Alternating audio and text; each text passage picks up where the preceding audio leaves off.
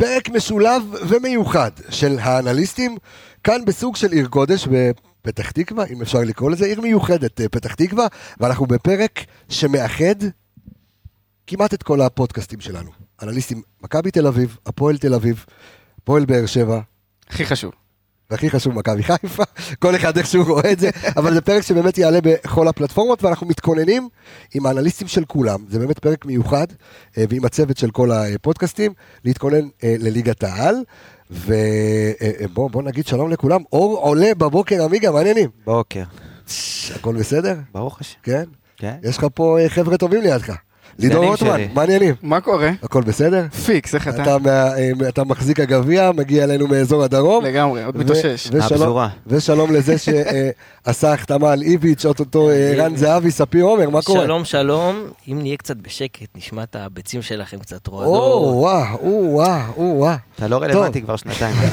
תשמעו, אנחנו לא באנו לעשות פרק של טרשטוק, כי זה מתבקש. היה לי עוד אחד, אבל תשמור אותו. אנחנו רוצים ככה לדבר מקצועית על מה שהולך לקרות בעונה הקרובה. אני רוצה להתחיל דווקא איתך, ספיר. אתה יודע, ההחתמה של איביץ', כמו שאמרת, כולם חוששים, זהבי.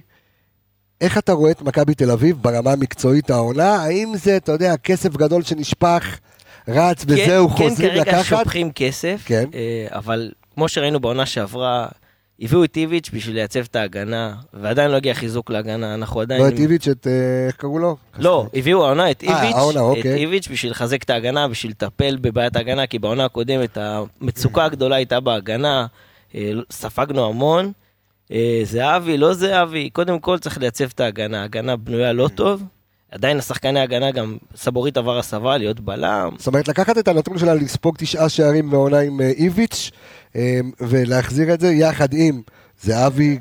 עם החלוצים, עם יובנוביץ', עם פריצה, עם גלוך שנותן טורניר מצוין. הוא יישאר פה בארץ? בוא נראה, אני יודע, אם זהבי יגיע, לא יגיע, יכול להיות שזה יפנה לו מקום ונעשה קצת כסף עליו. אוקיי, הפועל באר שבע. כן. אתה יודע, קודם כל עזבו שחקנים, נשארו שחקנים, אלדר לופז נשאר. נכון. עם איך שאלונה רואה את הפועל באר שבע עונה, ברמה מקצועית. תראה, אני מאמין שהגביע רק הדליק אצלה עוד יותר. את מה שהיא רצה לעשות פה עונה שעברה. אלונה זה גחמות, זאת אומרת, השגתי משהו, אני רוצה להשיג עוד, אוקיי. לדעתי חד משמעית.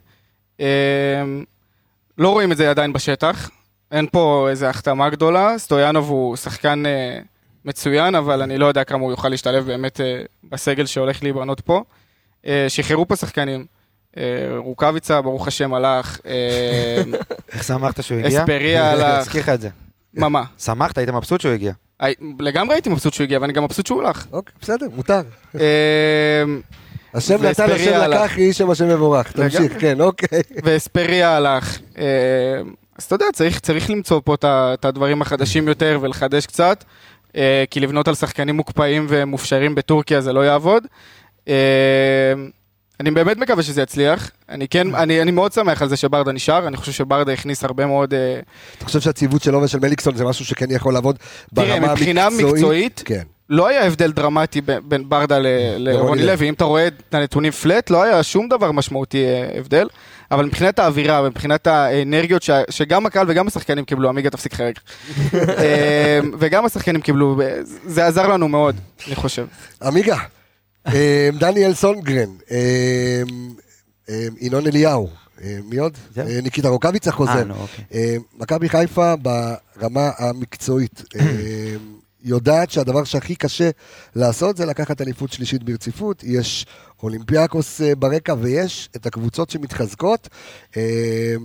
אני רואה שאתה יושב בשקט, יש משהו שמכבי חיפה עוד צריכה חוץ מחלוץ, אולי בלם, משהו שאתה רואה ברמה המקצועית כדי שזה יהפוך באמת למרוץ משולש מאוד מאוד חזק. אני חושב שהיתרון של מכבי חיפה, קודם כל שהם השאירו את רוב הסגל הקיים, פרט לשינויים שאין מה לעשות, היה צריך לרענן, ודיברנו על זה גם לפני שנגמרה העונה, שגם כשקבוצה מצליחה, צריך לדעת לעשות את השינויים בזמן, כי אחרת, אתה יודע, יש קבוצה שהיא אולי זוועה מדי, ולא עובדת מספיק. אני חושב שמכבי יעשו את השינויים הנכונים, יש לך סגל שרץ, שחקנים צעירים שקיבלו את הבמה בשנה הקודמת, ועכשיו יקבלו אפילו נתח דקות הרבה יותר גדול. מבחינת רכש כמובן, שאם יש תחלופה של זרים כמו רודריגז שכנראה סיים חוזה ולא יחזור, וגוטסווי שדווח הבוקר שהוא סיכם בנפצ'י בקו, אז אין מה לעשות, חייב תחלופה, וזרים שישדרגו אותך גם יותר ממה שהיה לך, כי אחרת לא עשית כלום, לא התקדמת, אז יש שמועות על חלוץ צרפתי ושוודי ומגן שמאלי, אבל כמובן חייב להתחזק בכמה נקודות עיקריות. אבל אני רוצה רגע להתרכז, בגלל שהפודקאסט הזה, כל הרעיון שלו בעצם מאוד מאוד מקצועי, פחות מה קורה בכדורגל הישראלי, ולפחות בקבוצות הגדולות. אנחנו עוד מעט גם נצרף את הפועל תל אביב, כדי להבין גם מה קורה שם. אבל האם זה יצריך מברק בכר להיות יצירתי יותר? זאת אומרת, איביץ' חזר, ואנחנו מכירים את סגנון המשחק שלו, מבוקר מאוד, לא הכי היסטרי, לא תמיד כיף לראות למי שאתה יודע, בעין בלתי מסוינת, אבל 1-0 פה, אבל אתה יודע, לקחת, ככה לוקחים אליפות לפעמים, אנחנו זוכרים את אלי גוטמן אפרופו הפועל תל אביב, האם ברק בכר יצטרך להיות יצירתי יותר בסגנון המשחק שלו? אני חושב שהוא גם דיבר על זה באיזשהו רעיון, שמאמן לא יכול להישאר כל פעם על אותו מוטיב, וכאילו להישאר על אותם דברים, אתה חייב לשנות כמה כדורגל עצמו מתפתח, וראינו שנה שעברה, שמכבי, אתה יודע, שיחקו רוב העונה את אותו כדורגל, ואז בא אחד חמוד זיו אריה, ושינה לך את כל העונה, שלום זיו, שינה לך את כל העונה, למד קצת שינה, מקבוצות אחרות שבאו וניסו להסתגר, ואולי לנסות להקוץ במתפרצת, בא ולחץ עם כלים, בוא נגיד לא הכי איכותיים, בא לחץ, ניסה שרי כדורגל, ואחר כך ראית את מכבי הרבה יותר מתקשה, אבל זה בעיקר יהיה העבודה של ברק השנה, לנסות להביא משהו אחר, גם באירופה, ראינו אמנם את הקמפיין, מכבי הגיעה לבתים, ועשתה באמת ביחס לקבוצות שהיא שיחקה מולה, עשתה באמת קמפיין טוב, אבל כדי להשתדרג ולעשות את האפגרייד גם פה, אתה תהיה חייב להביא משהו אחר ויצירתי, ואנחנו רואים את זה בבחירה של הזרים, ובסגנון של הרכש שמכבי רוצה להביא, אם זה חלוץ גבוה, אם זה מגן שהוא אוריינטציה הרבה יותר התקפית, אז אנחנו נראה שינויים, אני מאמין, גם בסגנון. ספיר, מה שראינו מאיביץ' ברמת שיטת המשחק, זה מה שנראה, או שיש, או גם שלא שפתעות? האמת שהוא עשה איזה שינוי בווטפורד, שהוא היה מאמן, להבדיל מה... שעתיים, כמה זמן הוא אימן שם? חצי שנה, משהו כזה, הוא שיחק עם שני חלוצים, בארץ כמעט, ורק בגרבג' 2 של העונה, הוא סיים אותה יותר מדי מוקדם, הוא שיחק רק עם שני חלוצים, בגרבג' 2 של העונה, ובווטפורד הוא שיחק עם שני חלוצים באופן קבוע, יכול להיות שזה אנחנו נראה... זה פגע בו הגנתית, או הוא ספג יותר, או שהוא עדיין שמר כאילו על ה... הוא עדיין שמר על המנטליות ההגנתית, במיוחד עם 3 בלמים, הוא שמר על הפרוצדורה ההגנתית, המשחק הקשוח שלו, כולם לוחצים, אבל האיביץ' עדיין כאילו, אנחנו עדיין חסר לנו משהו בתחום ההתקפה, אני מקווה שזהבי, פריצה, יובנוביץ', יש המון המון שחקנים שיכולים לתת את המספרים בהתקפה. בסדר, אבל אני תמיד מזכיר להם שהקבוצה היחידה שניצחה אותם בליגה בארץ, זה אנחנו. בגרבג' 2, מי ניצח אתכם? מי ניצח אתכם בסוף? בסוף העונה. הפועל באר שבע עם ילדים ב'.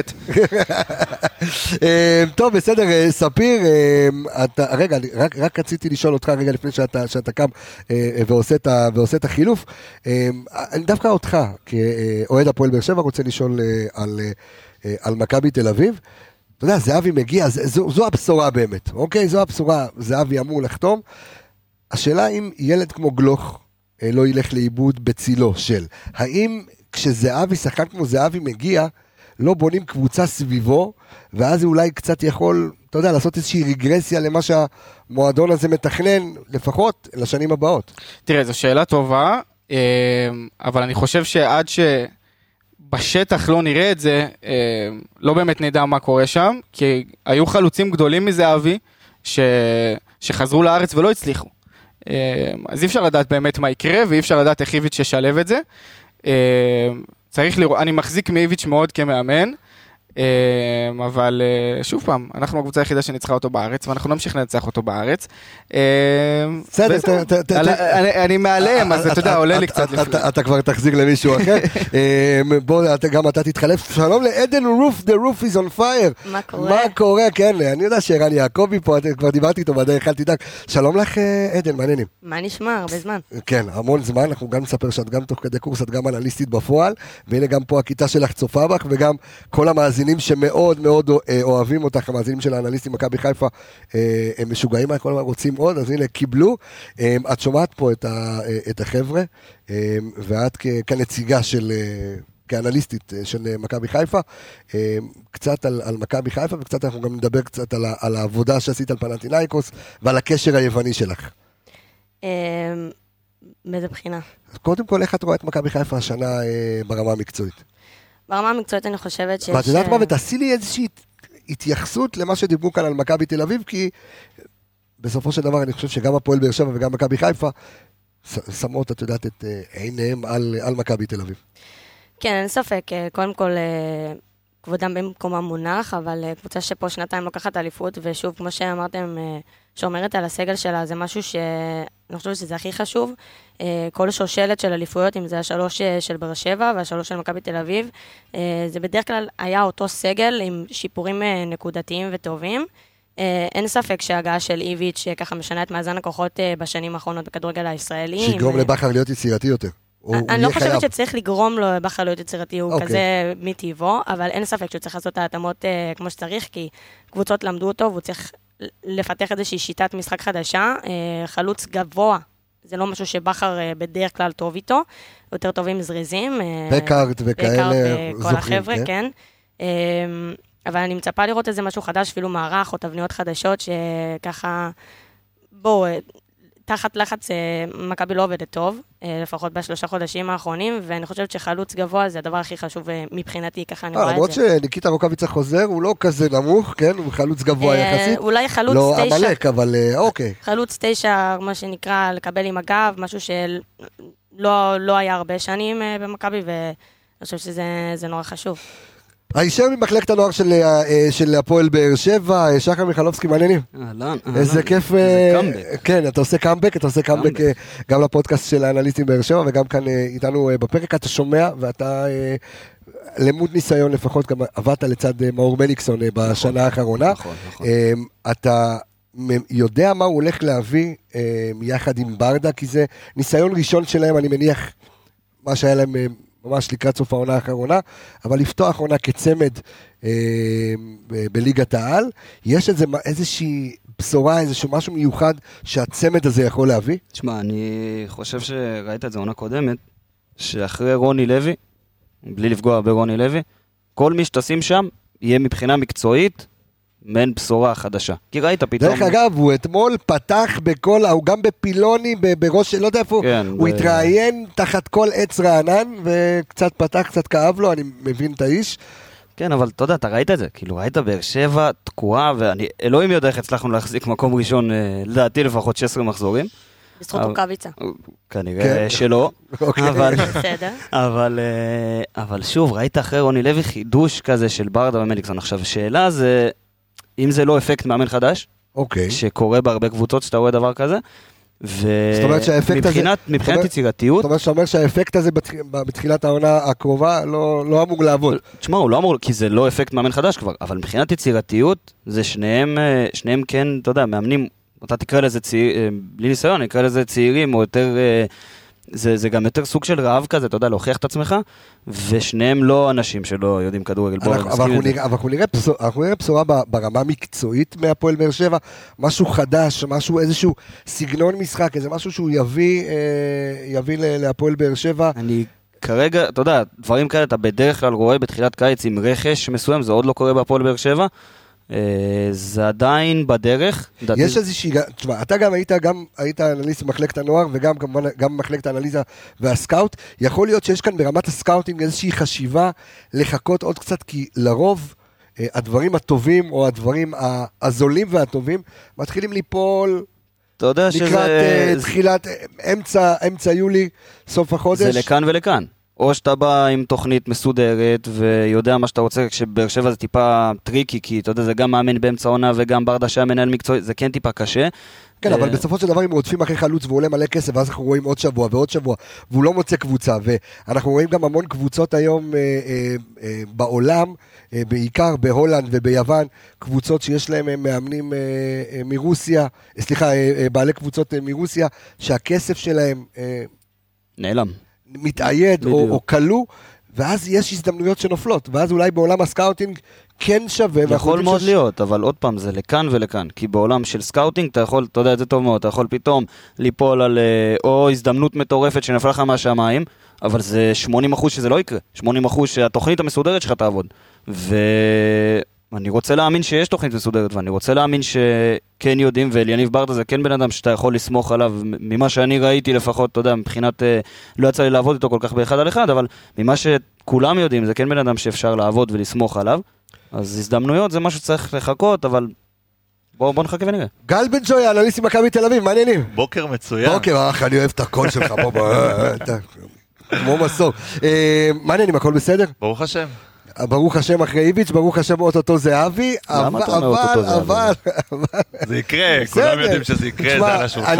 אני עדיין בדעה, אפרופו, הפועל באר שבע, אני עדיין בדעה, לא יודעת כמה... מה, שזהבי יחתום בבאר שבע? לא, שהיא פופולרית, שאולי למעט אל יניב ברדה, אני לא זוכר שחקן, אתה יודע מה, ואלי יוחנן, אבל זה שהוא בא להציל את הקבוצה שלו בבית"ר ירושלים, אבל אליניב ברדה שזה סוג של אופי מסוים, לא זוכר שחקן שהגיע מאירופה, ועוד בסדר גודל כמו זהבי, או סדרי גודל כמו שראינו אז, אייל ברקוביץ' יוצאים אליון, שהצליח, לפעמים זה יכול לפגוע נואשות בקבוצה, אבל עד כמה, ופה ככה אני שואל אותך, זה יכול אולי לעכב את מכבי תל אביב, עד כמה אולי ההילה שלו יכולה דווקא לעשות רע.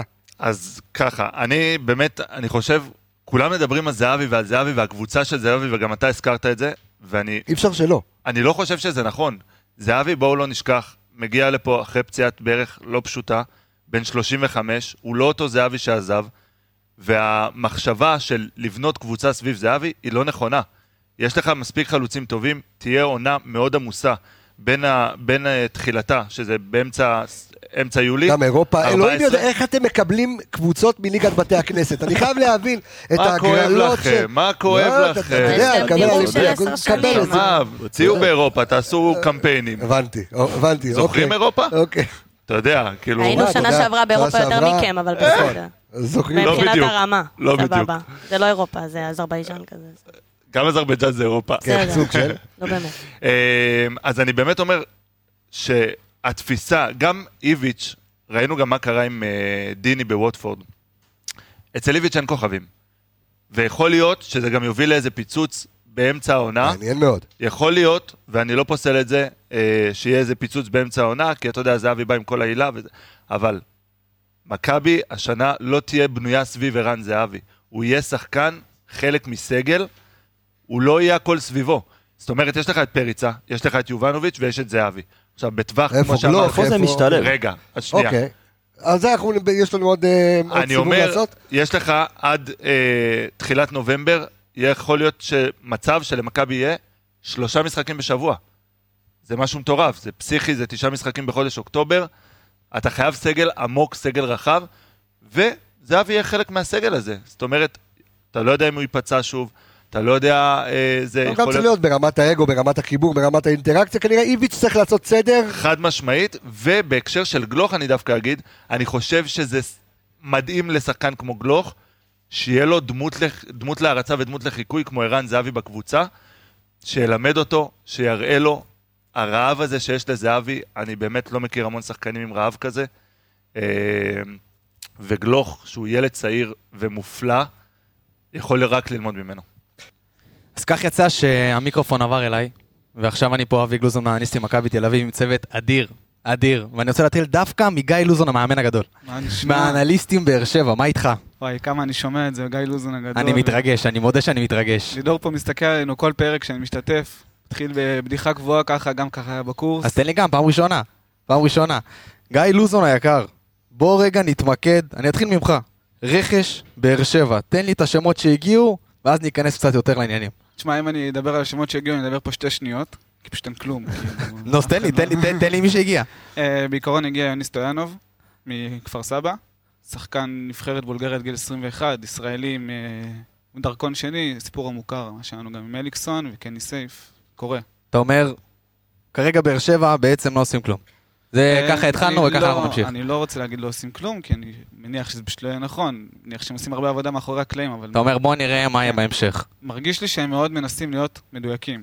יאללה, אמן. ומצד שמאל גם כן, יושב נבו. אבל נבו, אתה יריב גדול. אני כן. האנליסטים, הפועל תל אביב, זה פעם ראשונה אנחנו נפגשים, זה מרגש. אני מודה, אני מתרגש מהדוד שכמוך. אני יותר מפחד. עמיגה, רגע, חכה, עמיגה, נגיע אליך. אני לא יכול, אחי. עמיגה, הירוק שלנו. רגע, אז בוא נדבר רכש, דבר אליי, הפועל תל אביב, אני יודע, ניו זילנדי מנוף הגליל השוער, חוץ בזה מה הגיע?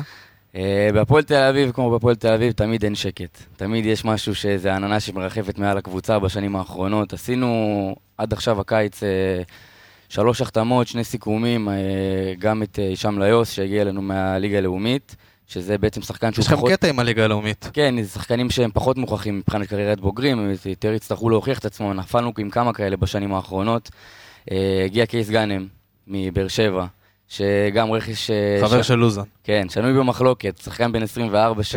תהנו איתו. רוב הקריירה שלו העביר בעצם בפציעות וטיפולים.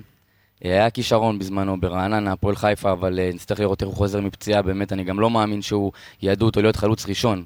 בכל זאת צריך מישהו שהוא טיפה יותר מוכח בעמדה הזאת. בעיקרון אתה אומר גם, כמו באר שבע, זו התחלה. זו התחלה, עדיין לא כל כך הגיעו רכשים הבולטים והנכונים, אולי נכונים כן, אבל זה אנחנו עדיין לא יודעים. יש גם את העניין שהוא פחות המקצועי, שזה, אתה יודע, עכשיו כל מה שקורה עם התקציב בעצם, שזה חרם מנויים. אבל זה עזוב, הוא לא מבייס אותך, עזוב אותך. משפיע על המקצועי אבל, כן. בוא נעבור עכשיו לירוק. לאלוף. לאמיגה. אני מודה, כמו שאני מתרגש פה עם האדום ועם הלוזון, אני מתרגש גם איתך, זה פעם ראשונה שאנחנו פה ביחד מדברים, אמיגה. קודם כל, לשבת ליד אלוף זה מרגש, ואני מבין אותך. זה לא... תראה, אני מכבד, אני באמת מכבד את כולם תמיד, אבל קח אותי 10 שנים אחורה, ובוא נראה כמה אליפות לקחנו וכמה אתם, בסדר? אוקיי. יש? יאללה, אחרי זה, אבל נדבר על זה אחרי זה. עכשיו שוט עם השוודי, תן לי בשוודי. חכה עם השוודי, אני חושב שדווקא מה שאתה עשית פה זה מאוד במשחק, כי גם קבס עשה את זה מקודם, שישבו פה לידור ו... לקחתם, התחלתם עם הפועל באר שבע, מכבי תל אביב, אתה יודע, הפועל תל אביב, מכבי חיפה עושה רושם שהקיץ שלה. קבס הזה מוזר לי שהוא ככה התחיל, אני חבל לשאול אותך אחר. אבל זה סוג של, אתה יודע, מראה על הקיץ של מכבי חיפה, כי מכבי תל אביב זה איביץ' ואתם מחכים בשדה לערן זהבי, כבר מעל חודש הוא מורח אתכם, והפועל באר שבע, אתה יודע, ברדה ולא יודעים מי מאמן, מכבי חיפה, הכל שקט, יש מנהל מקצועי, יש מאמן, יודעים בדיוק מה רוצים להביא. שקט. נכון, עובדים בשקט. אבל קודם כל, בוא נתחיל מזה שאבו פאני אמור לעזוב. נכון. אוקיי? בעיניי, אני אומר כאוהד מכבי, אבו פאני זה אחד השחקנים, שאני אישית שעולה לדשא נגדנו, אני מפחד. בצדק. וזה השחקן היחיד, עם כל הכבוד לכולם, אז הוא עוזב, מי יבוא? תשמע, לגבי קשר, אני עדיין לא יודע, כי לא, עוד לא התחילו לדבר, כי בסופו של דבר, עד שהוא לא עוזב, אז אין לך, כאילו, יותר מדי, אין על מה להביא אלטרנטיבה, ואני לא חושב שצריך לחפש רחוק וללכת ולחפש איזשהו זר או ישראלי. יש לך שחקן שבעיניי הוא פרוספקט אדיר גם לצאת לאירופה, וראינו אותו בעונה האחרונה, הוא קיבל מעט מאוד, לא מעט דקות, אבל אתה יודע, ביחס לאבו פאני, זה מחמוד ג'אבר. שעשה התקדמות אדירה מקשר שיש בנוף הגליל, 2 רצופות, להיות קשר פותח בנבחרת ישראל, אז בעיניי אם אבו פאני יוצא לחול, אין ספק בכלל שג'אבר יקבל את הנתח של הדקות שלו, והוא יהיה הרבה יותר משמעותי. כמובן שהגיעו העמדות שכולנו חיכינו ומצפים שיגיעו למכבי חיפה, זה מגן ימני, עכשיו הסיפור של המגן ימני הזה בעיניי. מה קטע עם הקעקוע? הבנתי יש לו איזה קעקוע פה. לא, תגיד לי, מה הקטע? לאשתו. לאשתו, אשתו יהודיה, עכשיו הבנתי שהם לא נשואים, יש שם סיפור, אבל זה סיפור, אתה יודע, זה עולם הסקאוטינג שהוא מאוד, והיום מחתימים שחקנים כנראה לפי קעקועים של האישה, והיא יהודיה, והיא תתחיל תהליך של עלייה לארץ, תקבל כנראה אזרחות. אז הוא לא יחשב כזר. אבל זה רק מהעונה הבאה. העונה הוא עדיין יחשב כזר, כי היא צריכה להתחיל את התהליך עלייה ראשונה. ימשיך, תהיה רגוע. אני יודע שאתה מקווה שלא, אבל לדעתי... תשמע, אני אגיד לך מה, הרבה שנים חיכינו למגן, שיהיה מגן באמת בהגדרה שלו, מגן שלם, ועושה רושם שהקיץ בתור אחד, שגם הנה יושב פה רני יעקובי הגדול, שישבנו וראינו את המגן הזה ימים כלילות, והכנו סרטון, ניתוח ממש מקצועי שלו, אני חושב שיש פה מגן, שהרבה זמן לא היה בארץ, אני לא מדבר רק על מכבי חיפה, כמובן שבמכבי כבר הרבה שנים לא היה מגן שלם, אני חושב ש... ראיתי הסרטון שעשיתם את כל הנתונים, הכל, הבאתם נתונים. יש פה מגן שהוא באמת יכול להיות מגן שלם, שירוץ פה לתקופה... יאללה, אמן. אני אגיד לך למה, כי אני לא בטוח בזה בכלל. ראיתי נתונים, את מה שעשיתם, הכל, אבל אני בספק. יש לי הרגשה דווקא עליו, על השוודי הזה עם הקעקועים של אשתו, שמשהו שם לא... אנחנו צריכים לראות מה יהיה, כן? אבל משהו שמה... בסופו של דבר מבחן התוצאה זה על הדשא. תן לי רגע לחזור ללוזון, אוקיי? כי דיברנו על קעקועים, דיברנו על רותם חתול ועל החבר'ה, אז איזה... מה העמדה שאתם מחכים לה כל כך? איזה שחקן, על איזה עמדה יבוא? לדעתי, ואני מביע פה דעתי לבד, אני לא רוצה לדבר בשם כל הפודקאסט. רק אתה לוזון, עזוב את כולם פה. חלוץ. חלוץ? אין לנו חלוץ באמת מטרה בסגל. יש לנו טיטאי שכטר שאני אישית לא אהבתי את ההגעה שלו, אבל הוא הוכיח את עצמו. כן, ומעבר העניין המקצועי, גם העניין המנטלי והווינריות שהוא הכניס. רגע, מי החלוצים שלכם עכשיו? רוקאביצה עזב? נשאר שכטר, אנסה. נשאר שכטר, אנסה, שהוא בעיקרון במקור שלו שחקן כנף, עבר הסבה להיות חלוץ בגלל כורח הנסיבות. גם לא הביא יותר מדי מספרים בליגה השנה. כן, 2 שערים בליגה, כאילו. בסדר, נו, אבל בכל זאת, שכטר, בתור אחד ששיחק במכבי, שכטר זה קודם כל... זה תוספת כוח לחדר הלבשה, אין ספק. איפה הוא לא שיחק שכטר? כדורגל משחקים על הדשא, אבל לא בחדר הלבשה. בכל מקרה, משחקים על הדשא, אבל חדר הלבשה זה חד מעליים והכל, חדר הלבשה זה שנגמר המשחק. אז זהו, אז שכטר מן הסתם, גם בגלל הגיל המבוגר שלו, וגם כרגע יכול להיות שהוא לא רואה מספיק, לא רואה שהיא מספיק טובה בשביל להוביל קבוצה, במיוחד קבוצה שרוצה לרוץ על אליפות בתיאוריה. אתם באמת רוצים לרוץ על אליפות? אני מאמין שכן. מה זה אני מאמין?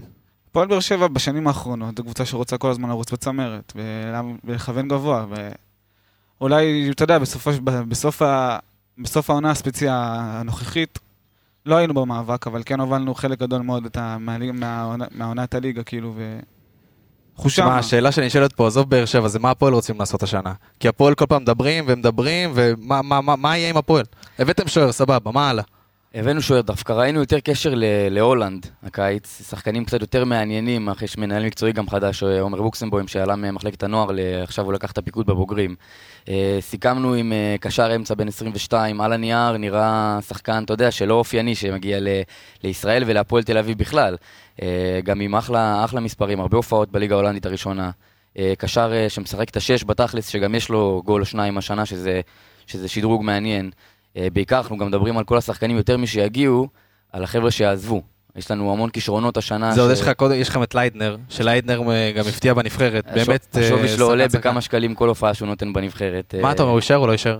אני חושב שלא, כי גם אנחנו יודעים גם מהסוכנים ומהחדשות ושמועות שיש עליו הצעות, וגם בסוף זה שחקן שאתה רואה את היכולות, לפחות ההתקפיות שלו, אתה רואה ממש איך הוא מביא לידי ביטוי וממש לוקח בעלות על האגף, וזו עמדה שבכללי חסרה קצת בהצעה שלה. יש לכם אבל מגן שמאלי אחר להביא כרגע? שזה דיבור כלשהו, איזה מגן שמאלי? אז היה דיבור בזמנו גם על... יש לכם את רודריגז פה שעוזב את חיפה, אולי ככה תעשו סוויץ'.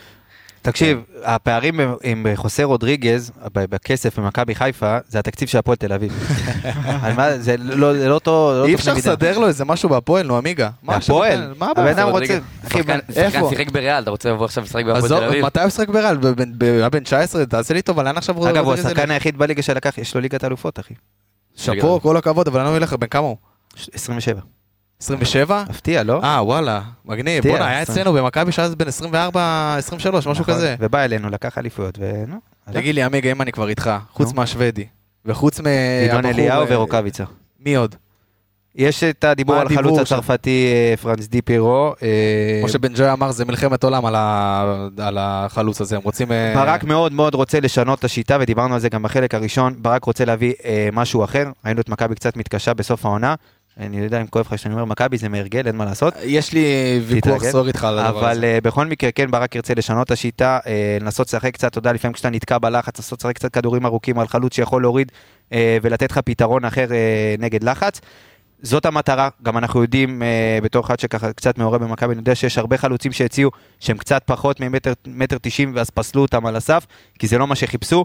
יש לך את דין דוד ורוקאביצה שהם חלוצי ליגה, ניקיטה עונה שעברה, לא שיחק הרבה, אבל נתן 10 שערים, דין דוד, עונה צי בקריירה 25 שערים, הם יהיו החלוצים המשלימים בסופו של דבר, אני חושב שבליגה הם מכונות שערים, ומחפשים את האפגרייד באירופה, אין מה לעשות, אתם עשיתם קמפיינים יפים ואתם זוכים להגרלות יפות, אנחנו קצת מתקשים, אנחנו עדיין אוכלים את המרורים של 10 שנים הפחות טובות, ומקבלים הגרלות כמו אולימפיאקוס או שלב בתים שנה שעברה, שזה שלב בתים של ליגה אירופית. צריך פעמיים לעבור קבוצות כאלה, ואז שנים באות יהיה כבר יותר קל. וזאת המטרה במכבי חיפה באמת, והציבו את זה בצוות המקצועי, ואני בטוח שעם הכנה טובה, אגב, גם את אולימפיאקוס אפשר לעבור. תן לי ככה לפני הסוף, אני רוצה לשאול את כולם. פועל באר שבע, איזה מקום שמים השנה? ראשון.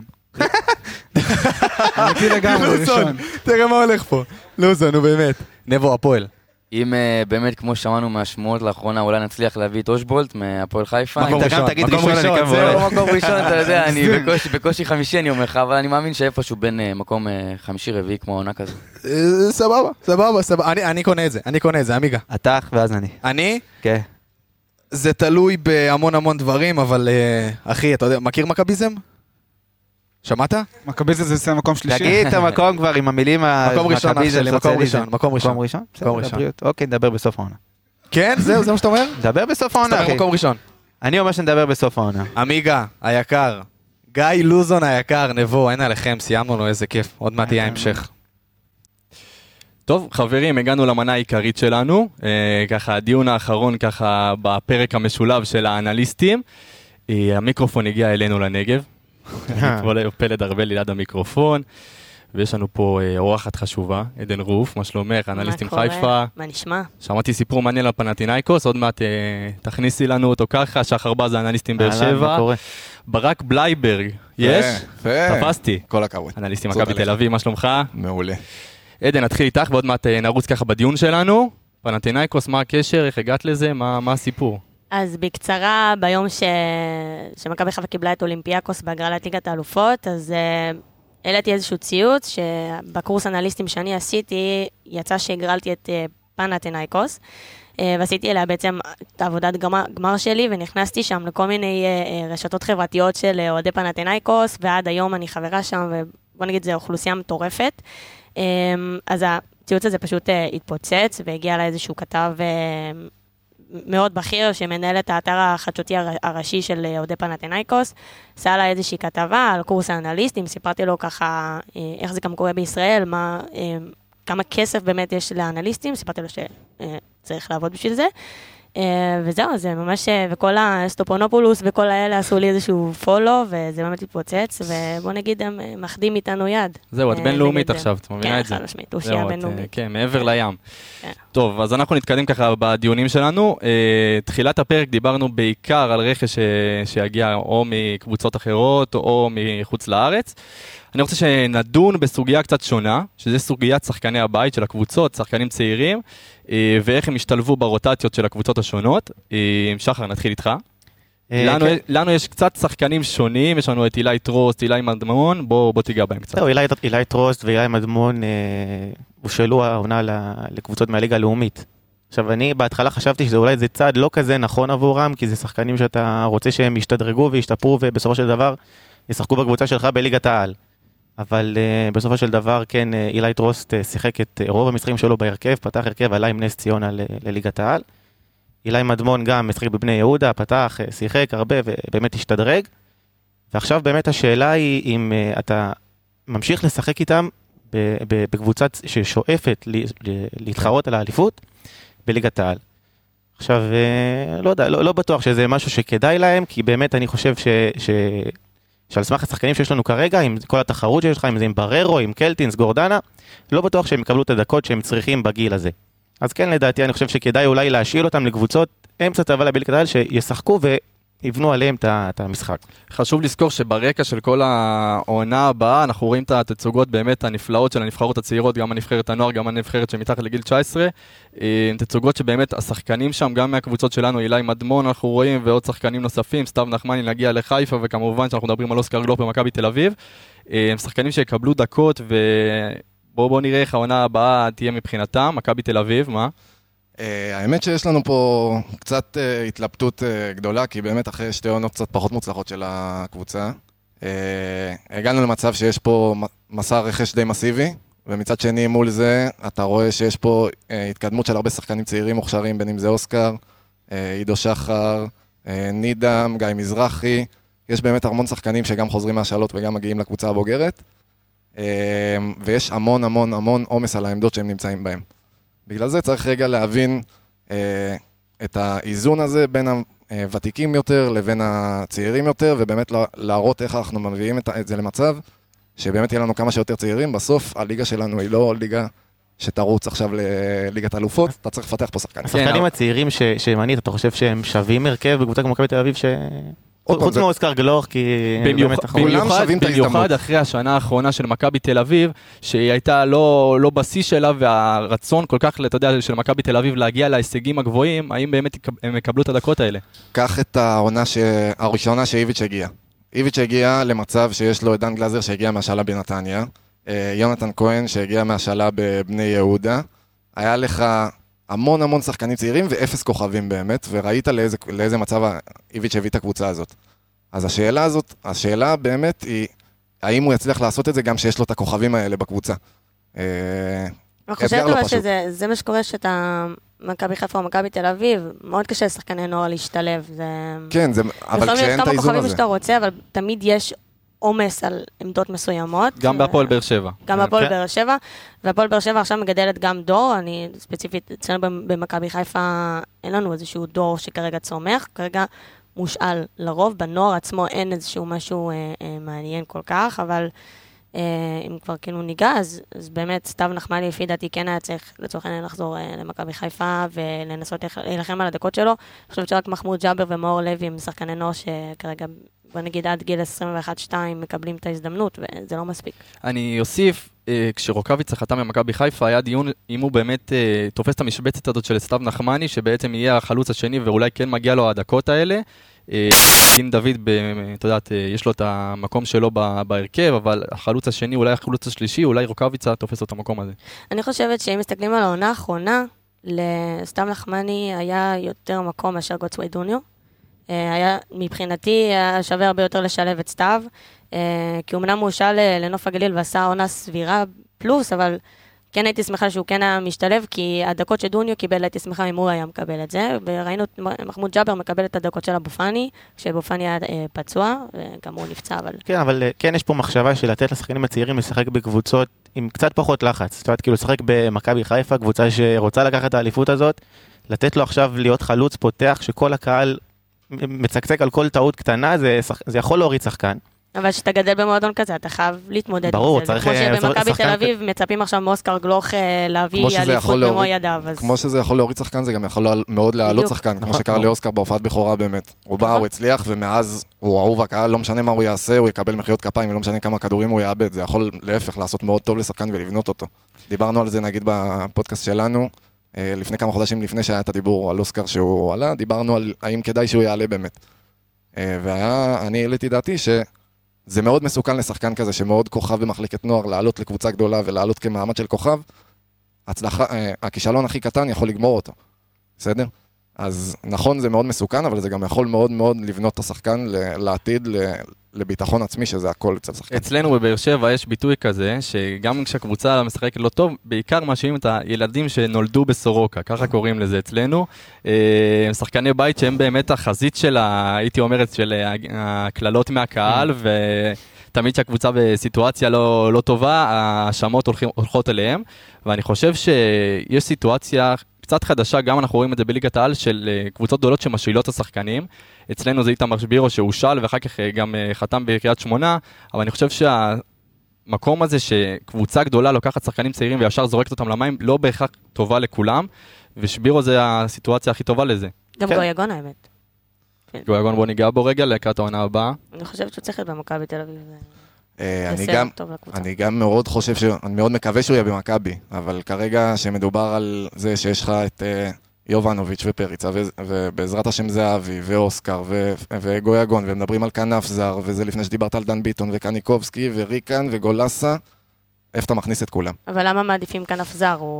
הוא הזר שלכם בנוער, כאילו זה שגדל שם בשביל שהוא יהיה הזר. זה לא על המשבצת שלו, זה על המשבצת של קובס, של הכנף היוקרתי הזה כביכול.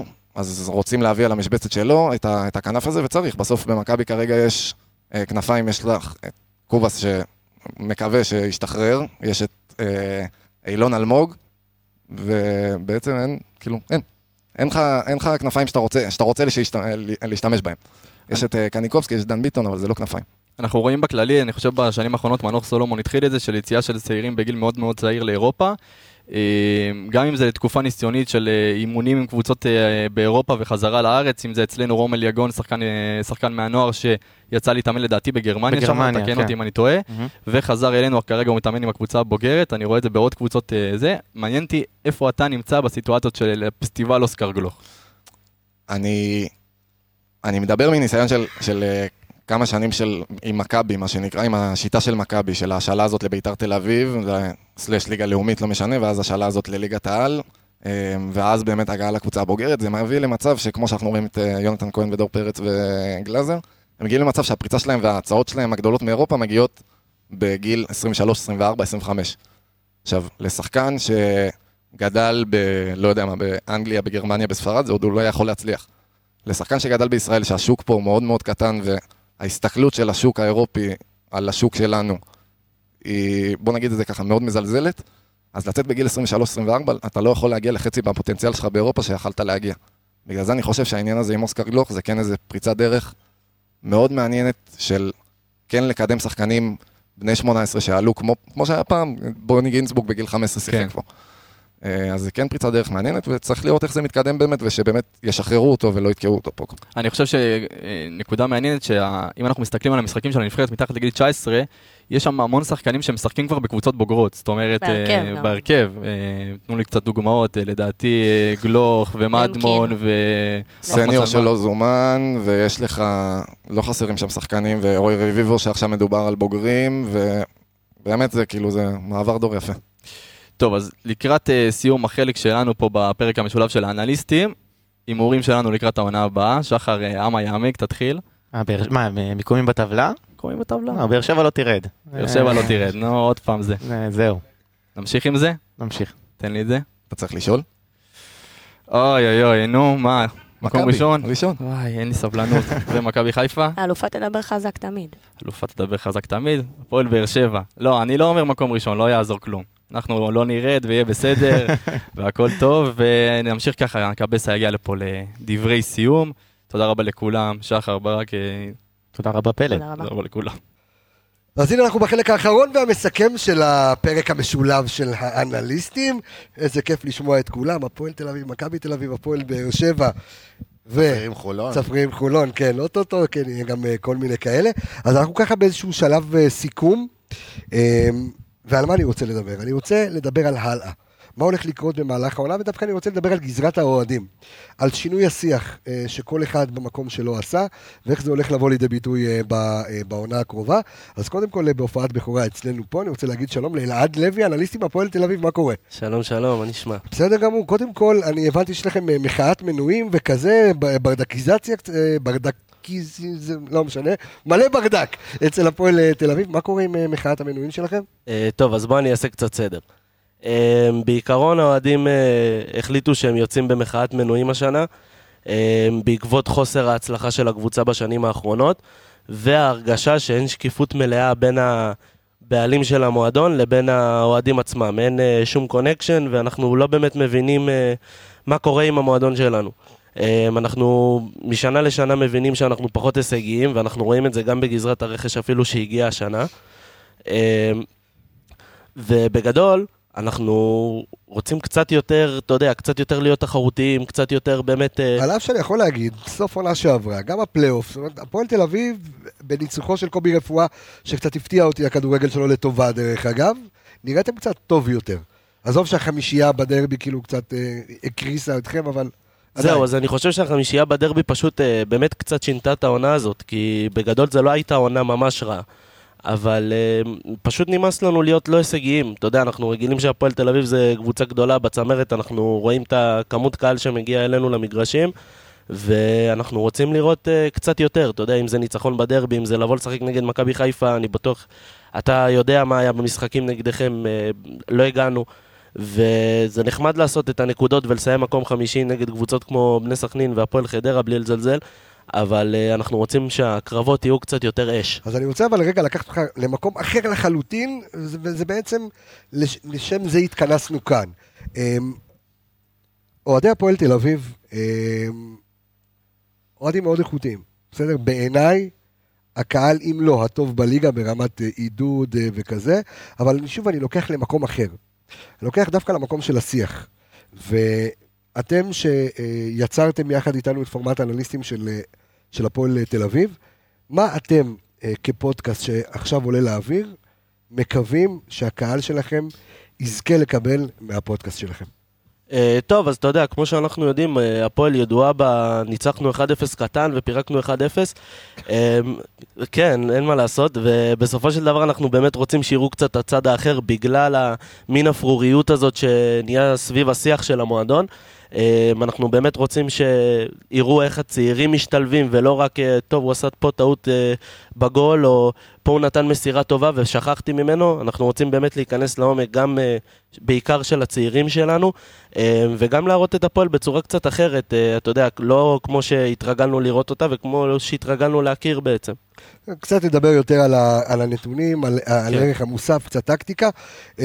גל בן ג'וי, האנליסטים מכבי תל אביב, עברתם השנה, אני חושב שהתחלתם באמצע העונה את הפודקאסט. נכון. ככה אנחנו נותנים רוח גבית וכולנו פה אחד עם השני, כי המטרה שלי זה שפורמט האנליסטים ילך ויקה גלים, יצאנו גם עם אנליסטים ברצלונה, עוד מעט ריאל מדריד, יש מנצ'סטר דיבור בדרך, אבל קצת על מה שהאוהדים של מכבי תל אביב עברו דרך הפודקאסט שלכם ברמת שינוי השיח והתחושות ברחוב.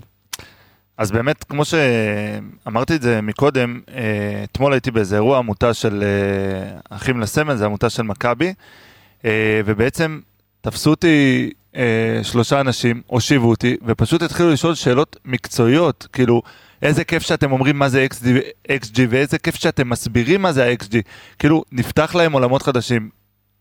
אמרו לי, כאילו, אני לא מצליח להבין מאיפה אתם מביאים את כל הנתונים, מאיפה כל... הסברתי להם, חבר'ה, יש הכל באינטרנט. בדיוק, יש הכל באינטרנט. כנסו לאינסטאט, כנסו לאתר של המנהלת, זה פשוט כיף. ועוד אמרו שהיום אני עכשיו סיימתי לראות משחק באצטדיון, אני חוזר הביתה, לא מעניין אותי כמה מסירות מפתח היו לגבי קניקובסקי. פתאום אני חוזר הביתה, אני מחפש את זה. אני מנסה למצוא את הנתונים האלה. וזה עשה לי טוב על הלב, כי אתה רואה פתאום אנשים שלא מתעניינים רק במשחק, אלא מתעניינים... בלב של המשחק. בדיוק. יעקובי, מה עניינים? הרן, בסדר, מה נשמע? אתה כבר עובד על הווידאו של פיירו? של פיירו ושל ירמייף, לא? כבר נתתם שם למבצע? מבצע פיירו. פיירו. מבצע פיירו. אנחנו להביא אותו, עוד לא בטוחים, הוא מהאיטי, הוא מאמריקאי. פיירו טכניקה. בכלל שהוא צרפתי עכשיו. בסדר. אבל בואו נדבר בעצם על מה שעובר בשנה האחרונה, על המאזינים. על קצת על שינוי השיח, והיית שם מהרגע הראשון. האמנת, לא האמנת. בגדול האמנתי, אתה נראה לי פחות האמנת. האמת שאתה צודק. היינו מדברים בהתחלה, מספרים, כדורגל והכל כזה. גם אני הלכתי לאיבוד. זה יתאים, זה לא יתאים, רגע, עכשיו אנחנו נקטע את זה, עכשיו נמשיך משהו אחר. ועובדה בסוף שאתה רואה, זה מתפשט. אנשים אוהבים את זה, הקהל אוהב את זה, הקהל מחפש את זה. אם אנחנו לא מקליטים פרק כמה ימים, מקבלים, אתה מקבל הודעות נעצה, פשוט ככה. ווואלה, כיף גדול. אתה חושב שבכלל הקהל הישראלי, ואנחנו רואים את זה מתפשט, כי אנחנו... הקהל הישראלי כאילו כבר התרגל, לא רוצה להגיד אפילו בינוניות, זה סוג של מחמאה. כי בעצם אתה רואה את כל הדיבור, הורידו אפילו תוכניות שהיו יותר טובות, אין איזה שיר, אין אף תוכנית שמסכן את כדורגל. אבל מצד שני, אתה לא רואה שהקהל לצורך העניין יתבגר, אם אומר לך כאן גל שהחבר'ה של אוהדי מכבי תל אביב שואלים על XG, ולידור רוטמן אומר לי כבר במהלך העונה שהם צועקים להם בחוץ, מחוץ לטרנר, שואלים אותם באמת על דברים מאוד מקצועיים, משהו בקהל מתבגר, וגם מתפקידנו זה לבוא ולהרים את הווליום בעונה הקרובה. הווליום עלה, אז הקהל יותר חשוף לזה, יותר מחפש את זה, יותר רוצה את זה. הקהל צמא לזה, הוא צמא לנתונים האלה, הוא צמא לדעת, סתם לדוגמה, לבוא, אתה יודע, יום למחרת לבית ספר או למקום עבודה, ופתאום מתפתח שיח על כדורגל, ולתת את הנתון המקצועי, מסתכלים. זהו, זה לא רק מה נראה לכל אחד. בדיוק. יש איזשהו ביסוס על משהו. אמרת, מסירות מפתח של קניקובסקי, אז אינדיקציה לאיכות משחק, לטים משחק, אז אתה מסתכל קצת יותר על המצבים, ולא, שלטתם נגדם, אתה יודע, בוויכוח בין שני אוהדים, נגיד, אתם שלטתם, אנחנו שלטנו בסוף, יש מצבים. אתה יודע מה, אמרת משהו מעניין, כי הרבה פעמים שמסתכלים, בוא נגיד בעין בלתי מזוינת, שמישהו רואה כדורגל, ואומר, אוקיי, מכבי חיפה, מכבי תל אביב לצורך העניין, אתה רואה שליטה של 64%, אוקיי, מול, ואז אתה מבין שלפעמים בטקטיקת משחק, בדיוק, ברק בכר בא ואומר, רגע, אם איביץ' פעם עשה לי את התרגיל הזה, ואיביץ' היה ידוע לתת ליריבה, קחו את הכדור. בדיוק, קחו, תשלטו, ואז אתה אומר, רגע, הם שולטים יותר, אבל בסופו של דבר, אני רוצה לעשות מעברים. לגדבול, פס, פס, יצגול, יצקם. בדיוק, אבל אני רוצה לבוא ולשחק במעברים, ובמעבר שניים, אני הורג את המשחק, ופתאום ברק בכר אומר, אוקיי, אני אתן לקבוצה השנייה, סוף קוד לחשוב שהם שולטים במשחק, כבר האוהד בברק בכר, דרך אגב, למי שעדיין, ופה אני פונה לכלל, לכלל המאזינים של אוהדי הפועל באר שבע, הפועל תל אביב, מכבי תל אביב, עשינו פרק עם ברק בכר, וברק בכר אמר בפתיחת דבריו, שלפעמים אנחנו חושפים יותר מדי. אם נגיד המאמן של הרבע ישמע את התוכניות, אז אתה יודע, הכנות למשחק, וואלה, עדיין מכסים אותו. והצוות המקצועי של מכבי חיפה מאזין לאנליסטים, אני מקווה שגם הצוותים המקצועיים... אתם עושים את בסרבית, לקראת העונה הבאה? אנחנו נעבוד. נעשה אנליסטים פרטיזן. שאלה יותר קל פשוט. תשמע, העברית שלו תהיה לי מאוד קלה. אפשר לטעות, אפשר הכל. וזה משהו שהוא נורא מעניין, אתה אומר שהקהל מתבגר בבקית הזה. זה לא רק הקהל, זה אפילו המאמנים. אם תראה מאמן עכשיו, נקרא לזה תקשורת המסטרים, מסתיים משחק, והוא בא לאיזה רעיון ומדברים איתו, אתה יודע, שאלות בנאליות, ומתעסקים איתו למה שחקן לא יתאמן, כי הוא לא היה בסדר השבוע באימוני, ורב עם ההוא ורב עם זה, ברגע שמתעסקים בזה, אז אין לה מאמן כאילו לאן לשאול, כשמאתגרים אותו ומנתחים אותו, אז יש לו יותר לאן לעלות, נגיד הפועל תל אביב, זו אפשר לא מסכים איתך שהם היו טובים בפלייאוף וזה, זה פשוט היה חולשה של כולם, אף אחד לא רצה להיכנס לפלייאוף, אבל גם בהפועל תל אביב, אז פתאום, אתה יודע, פתאום הוא צריך להתאים את עצמו לקבוצה אחרת, פתאום כן מסקרים אותו, כן מדברים אותו על הכדורגל שלו, ולא על אם הוא יוכל לעבוד עם מנהל מקצועי מעליו. אז אני חייב לומר לסיום למאזינים של כולם, של כלל הפודקאסטים, שבפגרה הזו אנחנו הולכים לעשות פרקים שהם יותר בניחוח של סקאוטינג, אנחנו כל שם שיעלה, אם זה צעיר שאמור לעלות, ואם זה שחקן זר שאמור להגיע, קצת יותר ניתוח של סקאוטינג, אני כאן מתחייב, אני כזה שהקים את הפורמט הזה של פורמט האנליסטים, שאנחנו הולכים לדרך משותפת ויותר מהודקת בפודקאסט לקראת העונה הקרובה, הרצועות, וכל הדברים, הרצועות והאנטריקוטים בדיוק, כל מה שאתם מכירים, מי שמאזין לאנליסטים מכבי חיפה הולך להכיר בשאר הפודקאסטים, ומחכה לנו עונה מטורפת. אז אני רוצה להגיד תודה לכל האנליסטים סביב הפודקאסטים הללו, ומי שהיה כאן היום, אז להגיד נבוא האנליסטים מהפועל תל אביב, גל בן ג'וי האנליסטים מכבי תל אביב, אלעד לוי האנליסטים מהפועל תל אביב, ערן יעקבי, אור אמיגה, עדן רוף, The Roof is on Fire, מי יודע פה, לידור רוטמן, שחר בז, שחר ניקולובסקי, פלד ארבלי, הכל בראש, ספיר עומר, גיא לוזון האגדי, גיא לוזון, ברק בלייבר, בקיצור, כן, גיא לוזון מהסוג שאנחנו כן אוהבים, ברק בלייבר, למחזור 5, אני רפאל קבס החברים, אנחנו נשתמע בפרק הבא, ביי ביי, להתראות.